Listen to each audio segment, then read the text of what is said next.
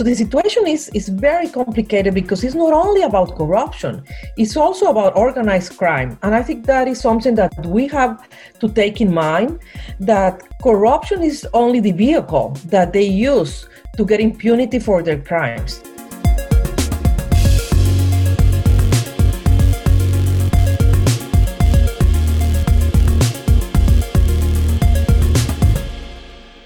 Welcome to Kickback. What's the first thing that you think of when you hear the country Guatemala? Is it the migrant trails that made the news recently? Drug violence? Or, since you're a corruption-savvy audience, maybe the International Commission Against Impunity in Guatemala? Or the so-called Guatemala Spring of two thousand sixteen, in which people took it to the streets to protest for anti-corruption reforms? What you're about to hear is an interview between Matthew Stevenson and Judge Claudia Escobar, who is a former magistrate of the Court of Appeals of Guatemala. The interview touches on all of the above and outlines the immense challenges that integrity reforms in Guatemala and in Central America more generally face. On a personal level, the interview provides true inspiration for integrity. You will hear why Claudia resigned from her prestigious position because she would not comply with corruption. As a consequence, she faced intimidation and eventually had to relocate. For any feedback on the episode, ideas for guests and questions for future ones, the best way to get in touch with us is via Twitter. That's at kickbackgap. We hope you enjoy the episode.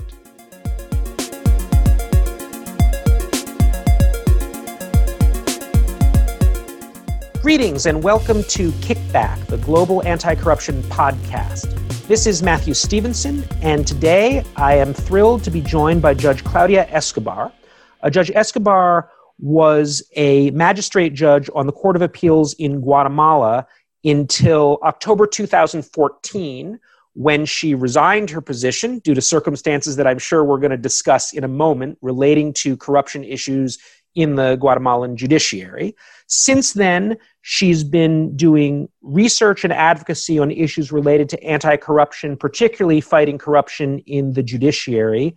She's held fellowship positions at Harvard University, the National Endowment for Democracy, Georgetown University, and is now working as an independent consultant on issues related to anti-corruption and the judiciary more generally. So, uh, Judge Escobar, thank you very much for joining us today on the podcast. Thanks to you for inviting me and sharing, you know, my experience with, with the fellows. Well, great. So I do want to start our conversation with the circumstances that led to your resignation of your judicial position back in two thousand fourteen, because my understanding is that much of your subsequent work on corruption, judicial integrity grows out of your personal experience dealing with some of the challenges you faced and some of the pressures that you faced while a judge in your home country. So could you please share with our listeners the story the, that led up to your uh, resignation and in twenty fourteen, as well as the aftermath of the decisions that you made at that point? Yeah, sure, Matt. Well, I think that I have to start probably telling a little bit about the story of Guatemala, just as a background. You know, Guatemala is a country that went through a very long period of a civil war from the nineteen sixties to the nineteen nineties, to the late nineteen nineties. So finally, the peace accords were signed, but there is, you know, uh, a legacy that came from from that period of the civil war, and that legacy was a legacy of impunity, of um, civil insecurity, violence, also um, uh, inequity. So the country had a lot of struggles to build a real rule of law system. When I became a judge, I was I always wanted to help the country have a real independent judiciary. And I knew it was a challenge, but I never imagined the level of corruption I was going to face inside the judiciary. So one of the biggest challenges is for the judges to be independent and not have the influence of the politicians. Being a judge in Guatemala is a challenge, and you have, let's say, two kinds of judges. You have the judges that are appointed and they are in, in the peace courts and in the first instant courts or in trial courts. And then you have the judges that are elected every five years. And those are the ones in the higher courts, in the Courts of Appeals and in the Supreme Court. And I was, when I was appointed as a judge in first instance, I understood, you know, how the politicians really try to to influence in the decisions in the judiciary, because if you want to grow in your career and you want to, to be a judge in, in the Court of Appeals, then it's very difficult because the ones that elect those judges are the, the politicians. The process is a little bit complex because there is a commission of appointment that is called Comisiones de Postulación, a postulation commission, and the commissions are represented by the deans of law school, the lawyers of the bar, also by judges from the judiciary. So this commission that is almost thirty to thirty-five people will make a list, a short list that will go to Congress and Congress will elect. So when I had to resign, I had a case in my court that was related to the vice president of the country, Roxana Baldetti, who later became known for all the corruption cases that she had. And the lawyer of the of the vice president contacted me. He was uh, a former fellow from, from law school. I hadn't seen him in years, and he sent me a message asking me to, to meet with him, that he knew I was in the list to be elected by Congress in the following days, and that he wanted to talk to me. I didn't know by the time that he was the lawyer of the vice president. So when I agreed to meet, he told me that he was going to come with the head of the Congress, who was also from the same political party that Roxana Baldetti and Otto Perez Molina. And then I started to worry, because this was something very strange for me, you know, to have a meeting with um, a colleague and that he tells me that he's going to come with a politician. When I agreed to meet, I decided to record the conversation because I was feeling very uncomfortable Uh, with this situation, but I wanted to know, you know, what he had to talk to me about the election. And at that moment, I realized that they were pressuring me to have a resolution that will favor the vice president and the political party. And I knew at that moment that it was a very complicated situation, that I will, was going to have to take some difficult decisions. And that was on, on a weekend. On Monday, the lawyer came to the court and he started pressuring the other judges. In the Court of Appeals, there are three judges. And we knew, you know, this was a, a situation not only difficult, but also we felt very insecure. Guatemala, as I told you before, is a country that is very violent. And politicians sometimes, you know, can use all the power they have to harm you or harm your family. So I remember very clearly one of the other judges that told me, you know, we don't have a choice. We have to agree on what they are asking because we all have family. And when I said that I didn't want to sign the resolution in favor of the vice president, they told me, think about your kids, think about your family, about things that they can do. And I, of course, thought about my family, and I thought that, you know, I want them to be in a country where they can rely on justice. And if we allow the politicians to force us to grant a resolution that was not legal, we were really not defending the judicial system. So I decided to denounce what was happening.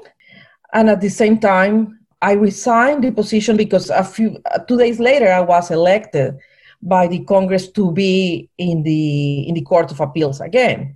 And I believe that, you know, the reason why they chose me was because they wanted to keep me quiet. They didn't want me to talk about what was happening in the court because I was really angry. I told the lawyer, what you're doing is, is illegal, is immoral, and you you are not supposed to do that. You know, when you asked me to meet, you asked me to meet for another reasons. You never told me that you were going to, to talk about a case that you were presenting in the court. So I think that a way for me not to talk was to elect me. And that's why I decided to resign.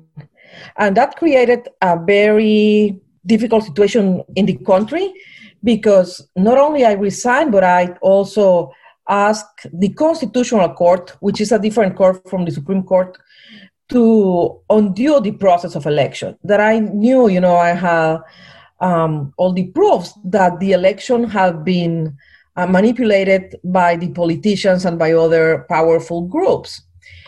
At the time, the Constitutional Court decided to suspend the process and didn't allow the Supreme Court to take power on the time that they had to. They took a few days, a few weeks to analyze the case, and at the end they decided that the case was fine, which was not fine, you know, because there were many different situations that have happened during the process that different organizations of human rights have denounced, and also the rapporteur of judicial independence have called for the process to be repeated. But the Constitutional Court decided that it was fine, and the, the Supreme Court took power. A few months later, some of those judges that took power in the Supreme Court had to resign because they were involved in corruption cases. And also six months after I resigned, there were some cases that became public where the vice president of the country was involved. And that was the start of the kind of revolution in Guatemala, the peaceful revolution that Uh, forced the president to resign in September two thousand fifteen. So it was like a year after I resigned, the whole government was forced to resign due to all the corruption cases that they were involved. So it's such a fascinating story, and I should just say, I want to get into some of the issues in a moment, but I want to make sure I express my admiration for the courage that you showed in doing something that was not only a great professional risk, but as you emphasize, given Guatemala's history, a great personal risk and a, and a great service to the country. And I know that you uh, and your family bore a significant cost. You had to relocate, you had to resign your position and so forth. So I think it's a great thing that you did, a sort of patriotic thing that you did on behalf of your, your country. Um, I did want to ask you a little bit to reflect on what has happened in Guatemala generally, and maybe also with respect to the judiciary since you did what you did. Because I recall very distinctly, uh, there were many articles written in the international press and the Western press around two thousand fifteen when the then president and vice president were under investigation, re- eventually had to resign, of what people were calling a Guatemalan spring, comparing it to the Arab Spring, where things also actually did not end up going that well. Uh, the springs were, were everywhere. There was a lot of optimism that in Guatemala, a country where, as you say, there had been such a long history, not only of violence, but, but as you say, also of impunity and corruption, that things were really changing. But in the five years since then, in speaking to friends and acquaintances who know much more about Guatemala than I do, it seems like the optimism that was so strong at that moment in, in twenty fifteen has really dissipated, both during the administration of President Morales, who who succeeded President Molina and whose term just ended, I guess, the, the very beginning of this year. Now there's a new president, uh, and all these other developments. So can you reflect a little bit about, since you did what you did, uh, and since this very dramatic moment in, in twenty fifteen, how have things gone in Guatemala? To what extent has there been real improvement? Um, to what extent has there been backsliding? How would you assess the progress of, of Guatemala, specifically on uh, promoting integrity, both in the judiciary and in the country more generally? Well, I wish I could tell you that things have been better, but that is, you know, not, not what had happened. As you said, in two thousand fifteen, I think it was a period of hope. People were really expecting things to change, but there is an element that we had to take in account. During that period, in Guatemala, we had the help of an international organization that was uh, helping the Public Attorney General Office, which is La Fiscalía, uh, El Ministerio Público, and that is the C I C I G, the Commission Against Impunity in Guatemala. And during the time, with the help of the international community, the country was addressing the big cases of corruption, of grand corruption.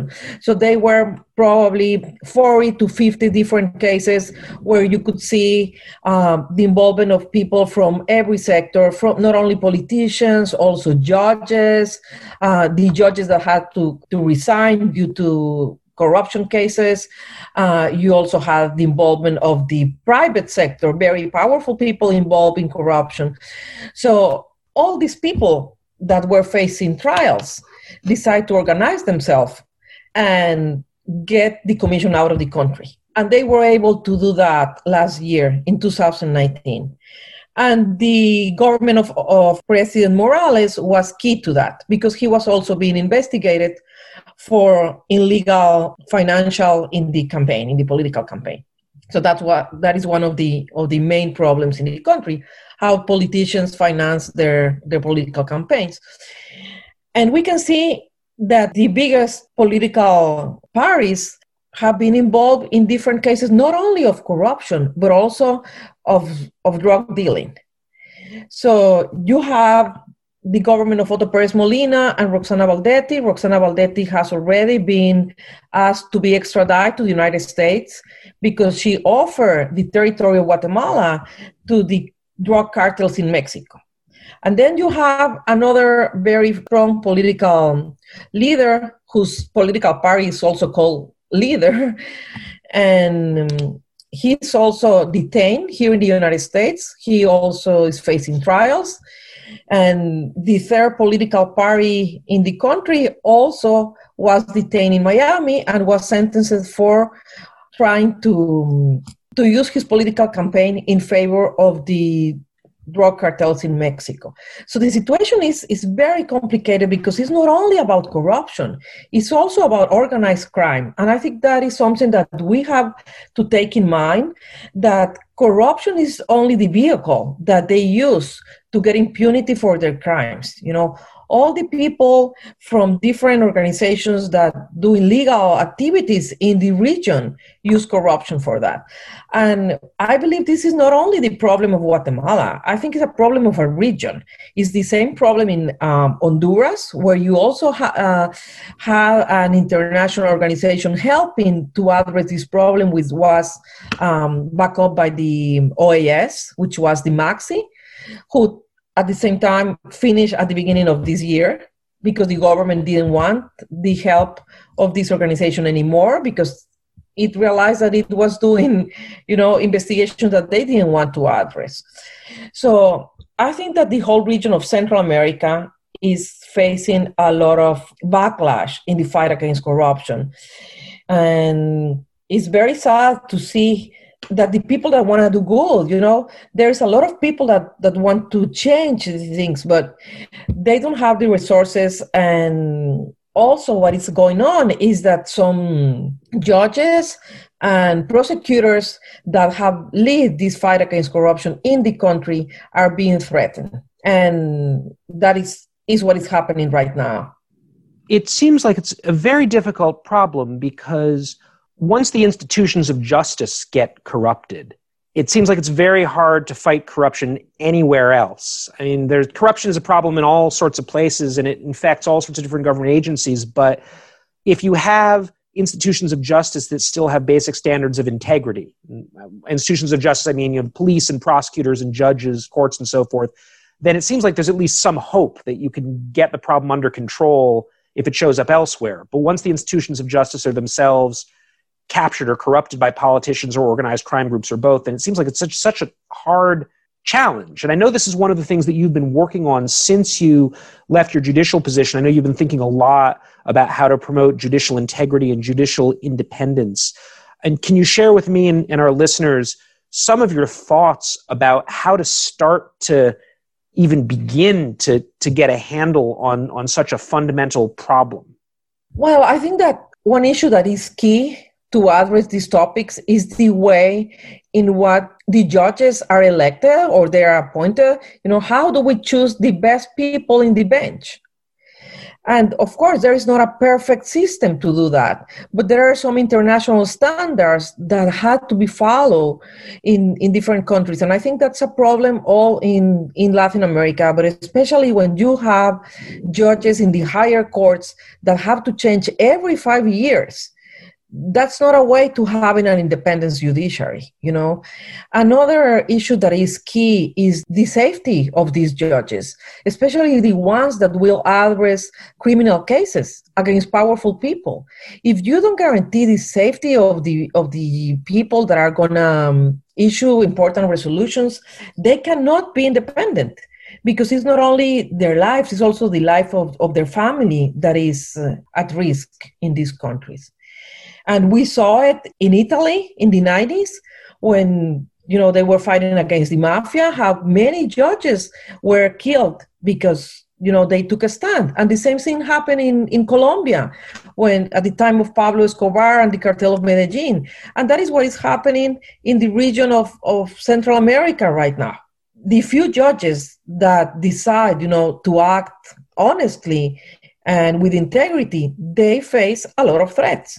And maybe going back to the situation of how judges are appointed, the judges in Guatemala, in the Supreme Court and in the Court of Appeal, had to be elected in two thousand nineteen again, because the election was in two thousand fourteen, you are five years in office, and in two thousand nineteen, another court had to take place.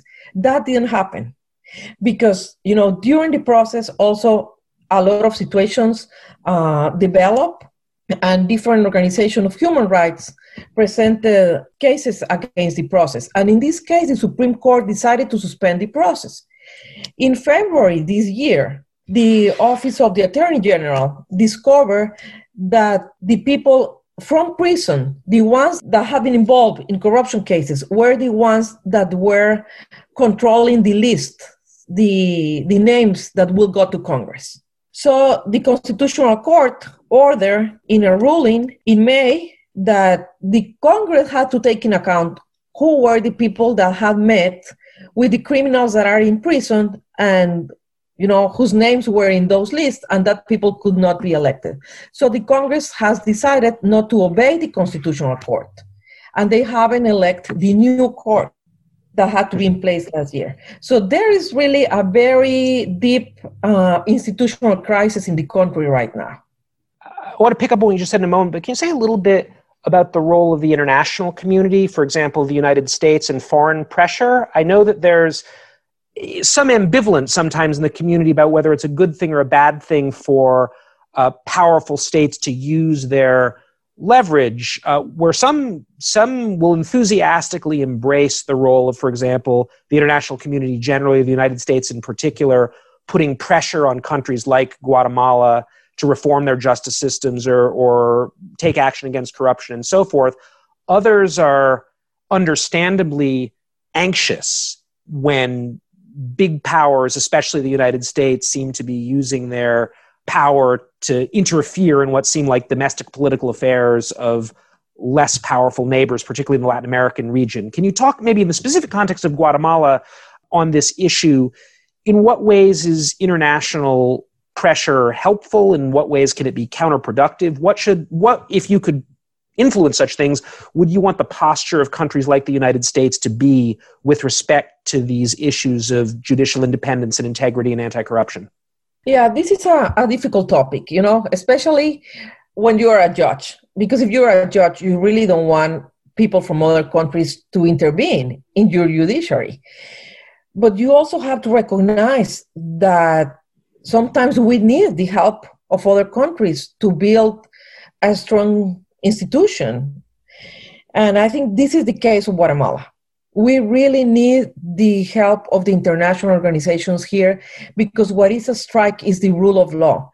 And we are not fighting only about, you know, people that benefit from corruption, from different cases and bribery. This is really organized crime. And organized crime is international crime. When we think about, you know, the cases of Odebrecht, for example, this was an international corruption case. And when we think about, you know, not only drug dealers, but all the kind of, of international criminal organizations of any kind, they are doing whatever they want in our countries, in the in the countries that are, you know, small, don't have enough resources.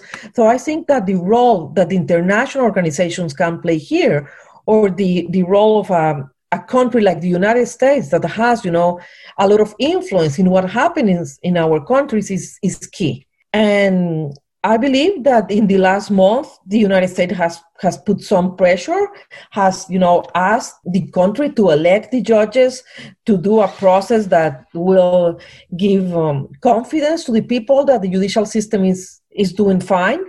But under the circumstances right now of the um, coronavirus, I think it's very difficult for the international organizations to address these topics. And the people in the country that use, you know, to listen to what the United States suggests or ask them to do, right now they are not paying attention. I think that they are just doing whatever they want because they don't think that what is at risk for them is more important. You know, they really need to control the, the judicial institutions.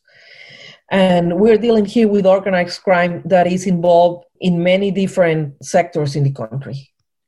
Do you think, just continuing this theme for a moment, do you think that back in two thousand eighteen, two thousand nineteen, the international community and the United States in particular did enough to try to prevent the Morales administration from shutting down C I C I G? Or do you feel like the international and U S support for C I C I G was insufficient during that crucial period?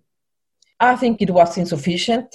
I think that the government of the United States listened, you know, to all the lobby that Morales and the powerful sectors paid in the United States. They paid millions of dollars to make a lobby against C I C I G. And that's what they, they believe, you know. So they really back up Morales and they allow him to get rid of this um, successful effort that was in the country with C I C I G. And even if C I C I G made, you know, some mistakes or there were things that could go, be done better, I think that the role that the United States played at the time was not backing up uh, an organization that is really trying to build a stronger uh, judicial institutions, but they helped them to dismantle that. Is there any possibility that C I C I G or something like it could be reactivated at some point in the future, or once it lapsed last year, is that basically the end? Well, I think that, you know, at this point, we really have to rethink how to address this problem. And I was telling you before, I don't think this is a problem of one country. I think it's a problem of a region. And if we have to think about doing something similar, I think we have to think about doing a regional effort of addressing the problem of corruption and, and impunity. What would that look like? Can you say a little bit more about what a region-wide effort to address the, this uh, problem would look like? Are you thinking principally of kind of mutual support or some kind of uh, a convention? Are you thinking about some sort of international institution, like an international court or an international prosecutor's office? Can you spell out a little bit more uh, what you would envision as the appropriate region-wide response to what you correctly observe is a regional rather than an individual country level problem? Well, I think, you know, that Central America, we are very small countries and we are very interrelated. We have very similar history. And I believe that uh, a regional prosecutor office will work fine. Also, could be an international or a regional court. There is a regional Central American court, but this court hasn't been any successful. So I think that we have to rethink the role of these institutions. How can we really think about, you know, regional institutions, or what could be the role of the Inter-American Commission of Human Rights? How also we have to address corruption and human rights, because there's also some issues related to human rights when there is corruption in the country. How would you imagine one could go about generating the necessary political pressure to make progress in this direction? Because one of the reasons, as you know as well as anybody, that this is such a difficult problem is something that you alluded to earlier. The people with the power to do anything about this problem often don't have the incentive to change the existing system. And the people who do have the incentive to change the existing system often lack the power to, to do so.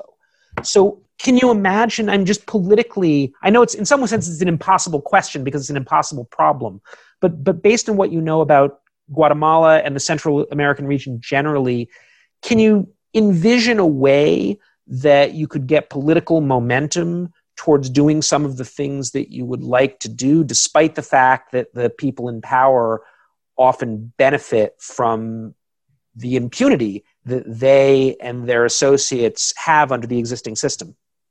I think when you have a country that is becoming a failed state, and we can say that, you know, I can say that about Guatemala, when you have so many people getting out of the country because they cannot live there, because the situation is just simply impossible due to the violence or to the lack of opportunities of any reasons. But you have now in the United States more people from Guatemala than you have from Cuba.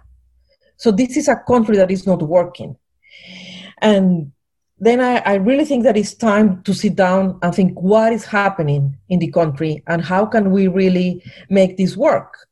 And if we have institutions that are totally corrupt, if you know that the judges in, in the Supreme Court are protecting the criminals, because that is what is happening right now, then the neighbors' countries have to do something. And I think that one way of doing it is imposing uh, sanctions to that country. Maybe I'm not talking about the sanctions, you know, that, that Cuba had, but other, other type of sanctions. And I think that there is enough uh, proof, enough investigations that the United States has. Uh, who are the people that are really allowing this to happen? So when you say sanctions, you're not, if I understand you correctly, you're not necessarily talking about sanctions against the country as a whole. You're talking about the kind of targeted individual sanctions that the United States, for example, has started to use increasingly under things like the Global Magnitsky Act, targeting individual people who have been involved in grand corruption or organized crime and denying them access to the U S financial system, the ability to travel to the United States, and so forth. That's what you have in mind? Yeah, I think that that should be used. You know, I think that we have some some tools that have to be used, and sometimes it's not used in the right moment. So I believe, you know, that those things can be more effective if they are used opportunistically. Interesting.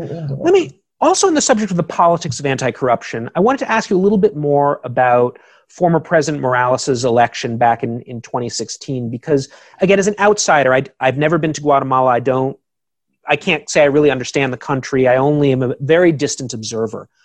But what happened in twenty fifteen, twenty sixteen troubles me so much, because again, as we were discussing earlier in this conversation, in twenty fifteen, it seemed to be this moment of hope and optimism, the Guatemalan spring, people in the streets. It really looked like a kind of people power uprising that had the potential to change the system, because it's clear that while corruption is widespread in Guatemala, ordinary Guatemalan citizens don't think that it's fine. They don't think, you know, sometimes there are these stereotypes that you see, especially in the United States or other Western countries, that in parts of the global South, corruption is more culturally acceptable. But it's clear that this is not true at all.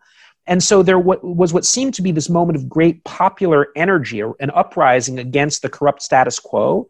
And from my outsider's perspective, it looks like Jimmy Morales managed to capture it and redirect it. He ran as an anti-corruption candidate. He said his, his campaign slogan was "not corrupt, not a thief."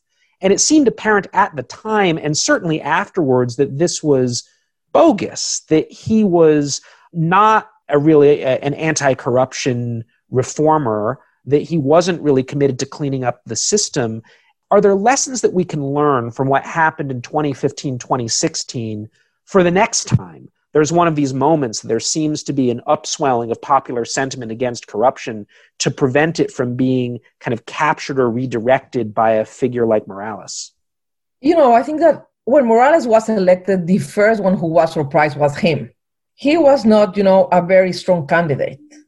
He had come, you know, from nowhere, really. So he was not prepared. He had not, you know, the backup of, of a very strong group. He had not an idea of what he was going to do with the country. So even if he had at the beginning, you know, very good intentions, and it was true that he was not, you know, coming from any, any sector that was corrupt, very soon he got together with people that have used the system to do illegal things. And these people convinced him. Six months after he was in, in power, he was receiving checks from the army to double his, his salary. And that was discovered by the press. That's just one example of the wrong things he did, you know. So I don't think he was a person with very strong ethics, values, or principles. And that's why, you know, he was not able to use all the, the momentum that he had to change a country, because he had at the beginning the backup of the population. And he decided to, to take the other way. So I think that there are some, some lessons to learn, but also the system on how we elect politicians, I think, is wrong. And that is something that also needs to be reformed. And that's when we really need to think about, you know, international standards. What are the right ways to, to make democracy stronger? How can we allow the best people in, in public office? And how can we reform uh, you know, not only the key institutions, but also a lot of legislation that needs to be reformed in order to have um, better countries in the region. Can you say a little bit more about what your top priorities would be for those kinds of political and legislative reforms? I know it's a big and complicated topic and you don't have to cover everything, but especially for those of us like me who don't really know that much about Guatemala, what would you say are the top, you know, one, two, or three things that need to be reformed if we're really going to tackle these concerns about integrity, uh, impunity, and so forth? Well, one of the key norms that needs to be changed is the way in what uh, public officials, how do they come in office? In Central America in general, we don't have uh, a career in the public service. So the people that work in the public service are the ones that are close to the political parties. And every four years when there is new election, new people come to the institutions. And I think that's, you know, one thing that needs to change in general. Another thing, of course, is, is the judiciary. And we need to create stronger judicial system, not only in the courts, but also in the prosecutors. And then we really need to think about the way in which the taxes, you know, are invested in the country. So civil service reform, judicial reform, and fiscal reform are your top three priorities for Guatemala. I think those will be keys. Let me ask you, on the subject of judicial reform, um, one topic that maybe I'm particularly interested in just because I've had the opportunity to collaborate with some researchers on this subject is the creation of specialized anti-corruption institutions like specialized courts or specialized prosecutors' offices. And th- this came to mind as you were describing the problems of judicial corruption and the associated impunity in Guatemala, because it reminded me of things that I read about Indonesia, for example. And Indonesia's solution to this, adopted in the late nineteen nineties after the transition to democracy, was to create a special anti-corruption court system.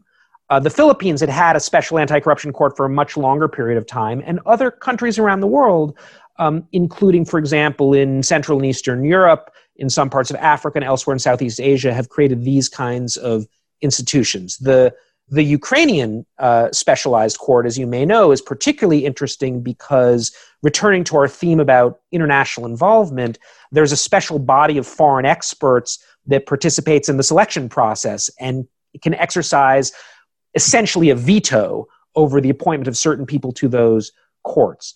To my knowledge, and forgive me if I'm wrong about this, although in the Latin American, Central American region, C I C I G and a few organizations based in C I C I G have played a significant role, there hasn't been as much emphasis on creating these special anti-corruption court systems with judges appointed pursuant to a, a totally separate process. Is it your sense that that kind of institutional innovation would be a useful sort of thing to adopt in Guatemala or elsewhere in Central America? Or do you think that institutional solution is either not appropriate generally or not a good fit for this region?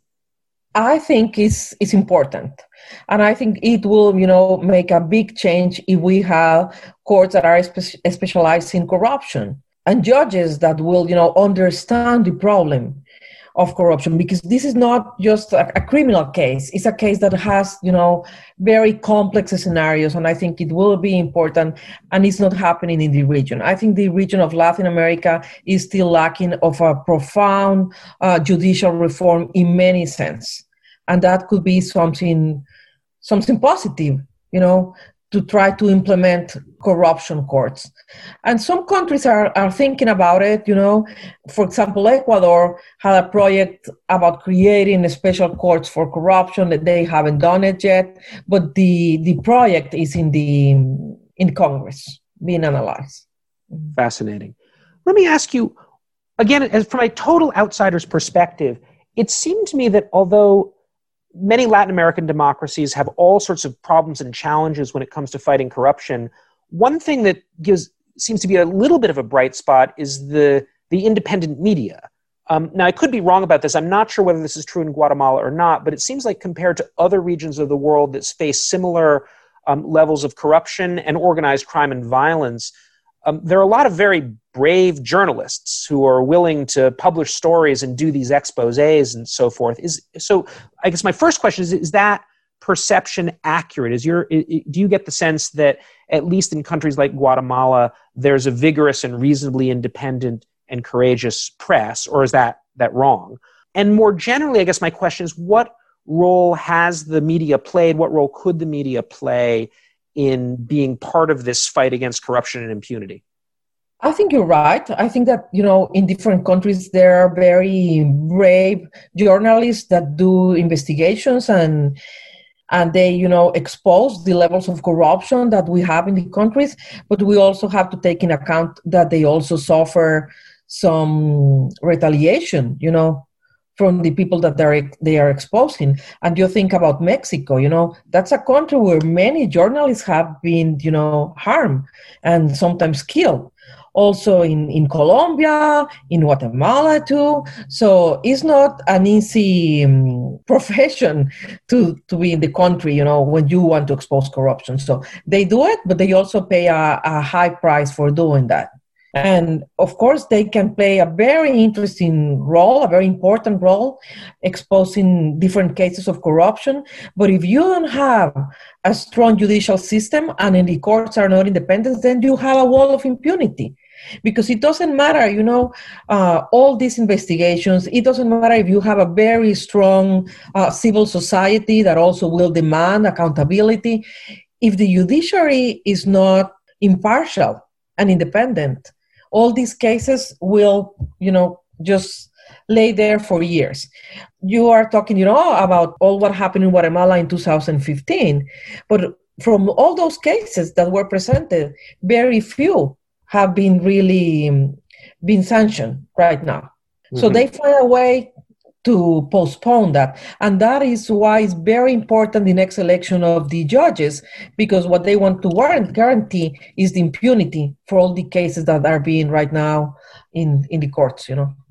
As you were saying before, as we were discussing, it all comes back to the institutions of justice. And once yeah. those are corrupted, all this other stuff that can be extremely helpful if you have an effective justice system ends up not making as much of a difference as, as you might think. So what I'm understanding you to be suggesting.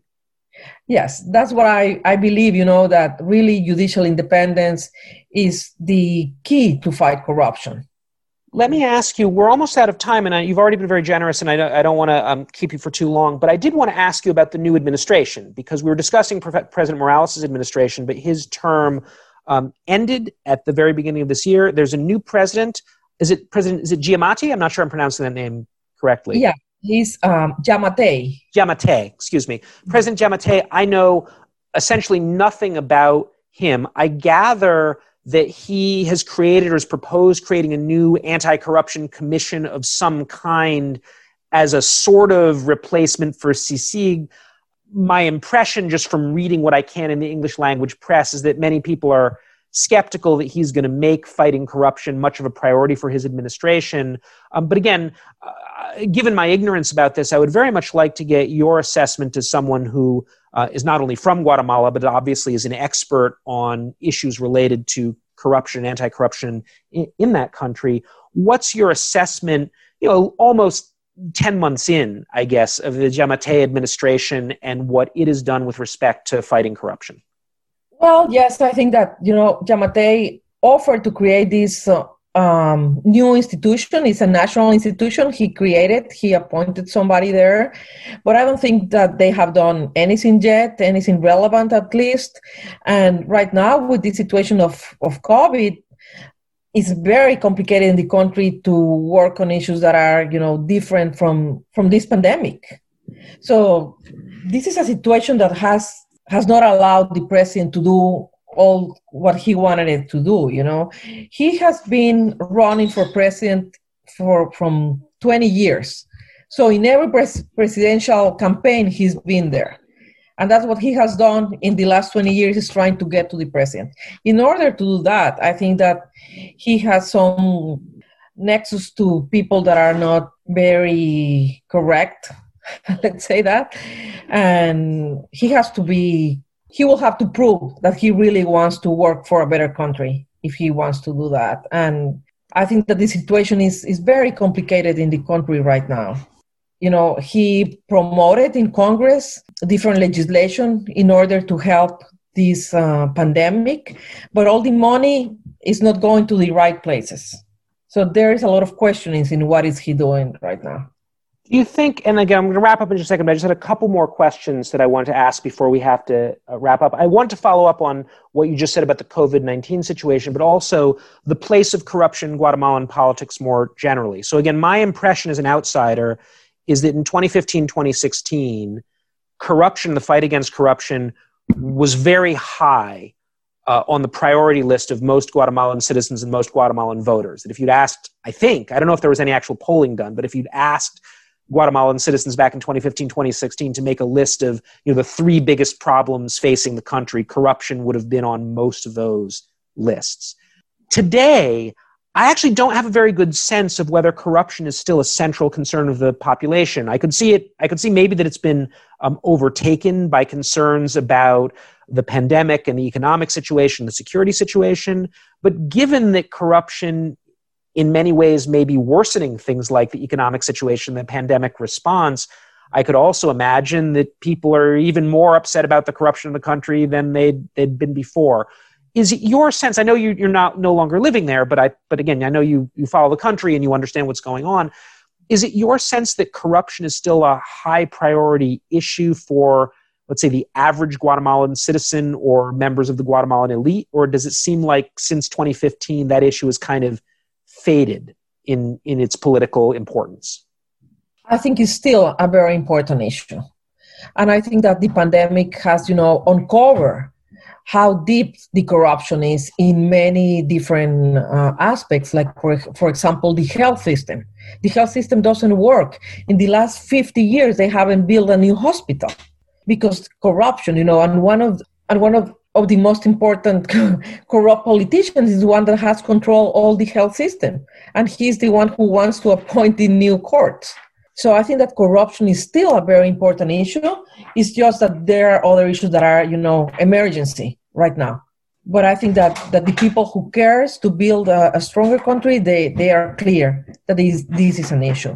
But I think that there is also a combination, you know, on what is happening in corruption and how the country is being controlled by the by the mafia, you know, by organized crime, by international organized crime. And and we can see that in, in the political sector is very clear. Many people that have even been sentenced here in the United States and are back in Guatemala are now representatives in the Congress. So the link between organized crime and corruption is something to be worried about.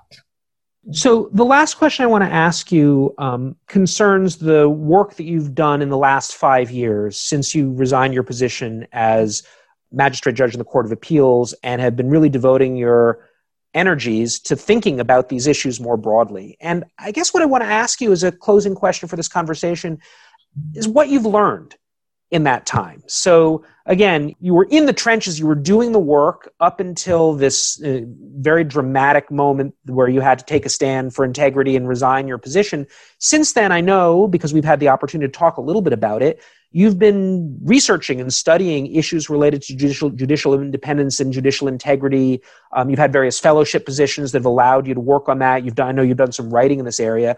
And I'd be curious, what sorts of things do you feel like you've learned that maybe weren't obvious to you back in twenty fifteen when you started this new phase of your career? What are some things that you've learned or insights that you've had based on your study of these issues that, again, might not have been obvious to initially, but you might want to share with our listeners is kind of important things that you've learned based on your analysis of this very hard problem?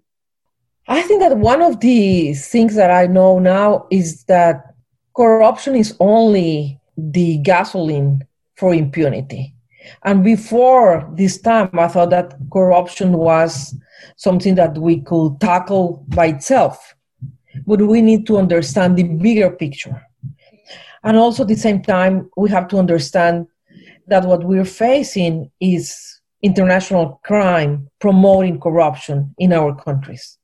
And if we don't clear, have that clear, it's very difficult because we think that, let's say this, I think that we have to know our enemy, who our enemy is, and who is controlling behind the people that you see, what is behind that. I wanted to say something also in the positive way, and is that I have learned that you cannot work alone, you know, that you also need to join with other people that are working in these topics, because it's very complex and you need people with different backgrounds to understand the problem. And that, that is also something that I have learned now that, you know, I have to, to look at the problem from a different perspective. That's also a, a great point, and actually a really nice point on which to end our conversation, because of course the uh, the spirit of this podcast is all about sharing different perspectives and creating a sense of community and exchange among people who all in some ways are dealing with this very thorny problem of the fight against corruption, but do it from all sorts of different perspectives, different professional backgrounds, different national backgrounds, and so forth. So uh, Judge Escobar, thank you so much Uh, for sharing your time, for sharing your insights uh, and your expertise with me and with our listeners today. You're welcome, Matt. Thank you very much for giving me the time to express my concerns, you know, about these topics with, with the audience.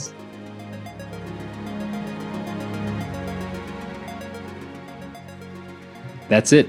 Another episode of Kickbacks in the Books. If you want to support our mission that Matthew describes towards the end of the interview by saying, the spirit of this podcast is all about sharing different perspectives and creating a sense of community of people who are all dealing with the problem of corruption, you can consider becoming a Patreon. You can do so via Patreon slash Kickback Podcast. Kickback is a joint production of the Interdisciplinary Corruption Research Network and the Anti-Corruption Blog. The podcast is produced by Christopher Starke, Jonathan Kleitpass, Matthew Stevenson, and me, Nils Köbes. Bye for now.